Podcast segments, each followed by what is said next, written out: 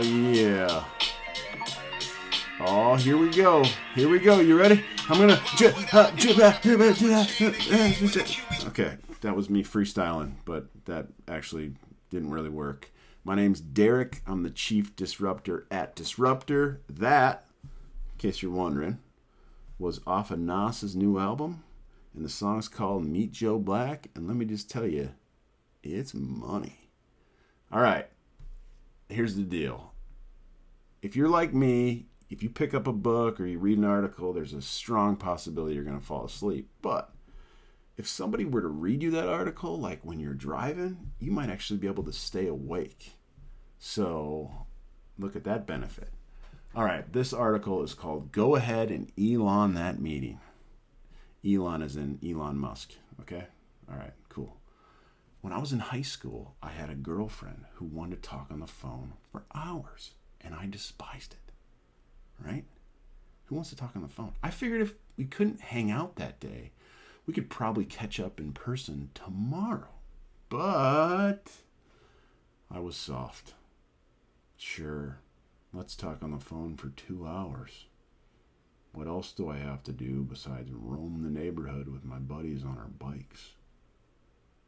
You know, we could steal grain belt premiums from Lance's dad and smoke Swisher sweets spray on a little Drakkar Noir when we come home so nobody can tell. I mean, that stuff was amazing. Doesn't that sound awesome? You know it does. I figured out that my mom could walk into my room and tell me to get off the phone, and it would work. I just needed a way to signal her from my bedroom. So, with my mom, thanks, mom, we devised a plan that I'd hit the mute button and I would knock on the wall and 30 seconds later, my mom would barge in telling me, It's time to get off the phone, please. Oh, bummer. We can't talk any longer. Sorry, gotta go. Love you. Bye. My mom doesn't know it, but she was the original Elon Musk. All right, fast forward to the present day. It's 6 p.m. on a Thursday, and I was on a call, on a call discussing the potential need for another call, a meeting actually, so we could go over a process for training. I want to dive into the summary of how this all went down. And I'm going to take names out of it and refer to this person as them. Them said to me, I'd like to discuss how you're going to do training next week. Me, we don't need to. I can literally write up a process and send it over to you in five minutes. Them. I would still like to meet. How about tonight? Keep in mind it was already 6 p.m. Me. Now I'm getting irritated. I can't tonight. I need to take my son to football practice, and I would actually like to watch. Tell you what, I work out every day from 5 a.m. to 7 a.m., and I'm up at 4 a.m. How about we meet either before or right after? Them. Apparently, I was on speakerphone. No, they can't meet because they have a family, said the person in the background. Me. You know what? I'll send over the schedule for training, and if you can tell me what you want to add or take out, that'd be fine. Fair? Like I said, I'm not going to get into specifics with names or even what company I was working for. All I will say is that this scenario wasn't new to me. It's happened quite often in my career. I didn't feel the need to mention that I am a very process oriented person or that I've spent a considerable amount of my career training teams. I mean, I got a business that does this.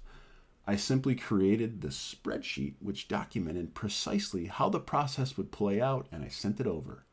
Like I said, it took me five minutes. Had we met, it would have taken an hour and five minutes. All right, let's take a step back and look at the past.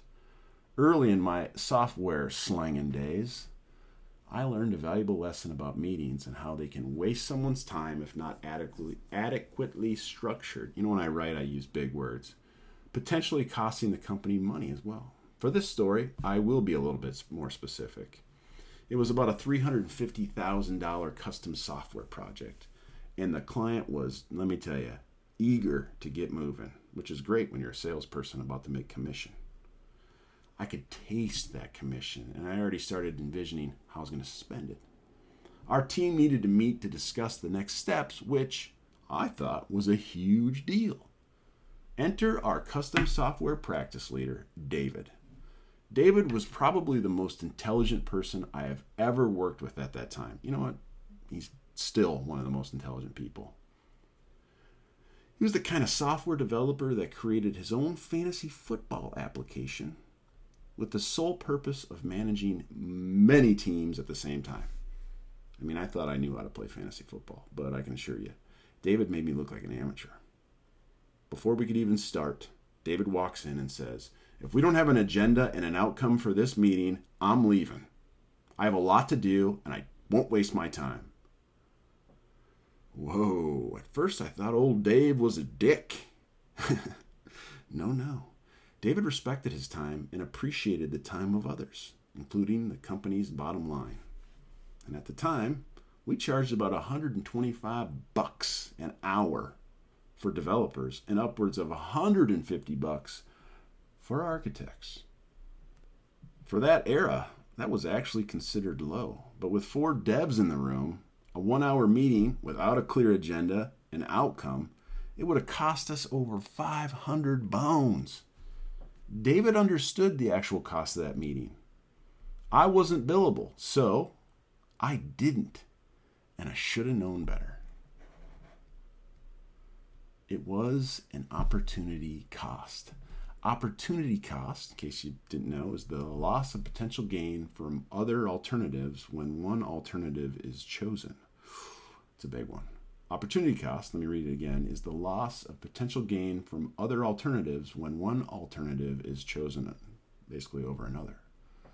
I remember learning that phrase like it was yesterday and have lived with that example for the past 11 years. Whenever I schedule a meeting, I think to myself, what is our agenda? What is our desired outcome? And if I don't know, here's the kicker we don't need to meet Actually, I just think of David walking in and dropping the bomb on me, and it works every time. David was an early version of Elon. It's also the exact reason I always set an agenda. I always mention the time and I always mention the outcome of the meeting. I would also like to add that I usually try and make a point to tell everyone I will do my best to finish the meeting early. But I don't run every meeting. So, when I think about meetings, I usually think about the work I'm missing out on completing. Think of it this way if you have eight hours worth of work to do each day and four meetings, you technically have a 12 hour day planned right out the gate, leaving you with four options. The first option is to take an active role participating in your meetings, knowing full well that your full participation might result in more work you don't have time to do. The second option is to take the hybrid approach, my personal favorite. This approach consists of being half in and half out. Technically, you're there on camera, but you're asking to repeat everything directed your way because you're trying to get something done simultaneously. Love that option. Third option. Third option is to turn your camera off and put yourself on mute.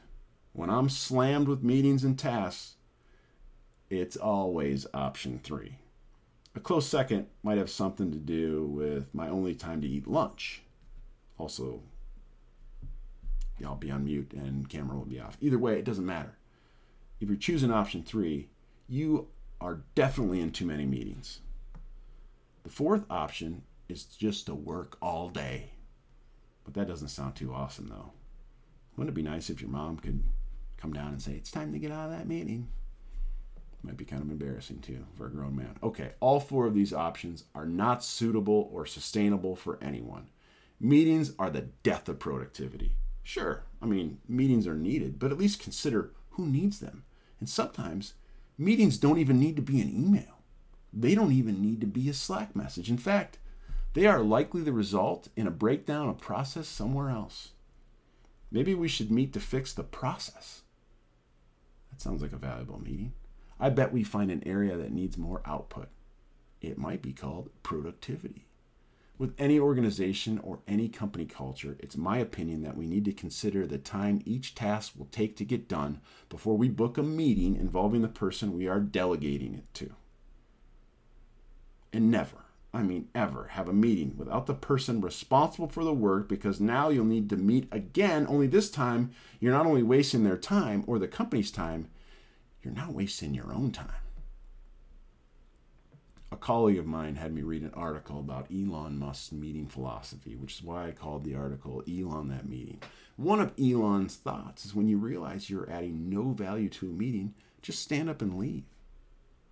About a month later, I found myself at a software integration meeting. About 10 minutes in, I hadn't said a word, nor was I asked anything. It was a video call, so I typed a message I'm not adding any value. Best wishes put that in the chat, and I bounced. 45 minutes later, I got a call from my guy telling me, way to Elon that meeting, bro. And finally, I felt like I had achieved the Elon status. Here's the typical corporate meeting structure. Do you know what I think we should do? Here's what I think. Yeah, but what about what I think? You know, all that being said, here's what I'm thinking. Ugh. All right, really. Here is what I think. I think that most meetings aren't necessary, and sometimes meetings are a huge waste of time. Finally, somebody said it. This is just food for thought, guys. My name is Derek, and I would encourage everybody to check out despair.com for even more inspiration. And if you need to call me, call me. I'm here for you. My mom might walk in, tell me to get off the phone, but I'm here for you.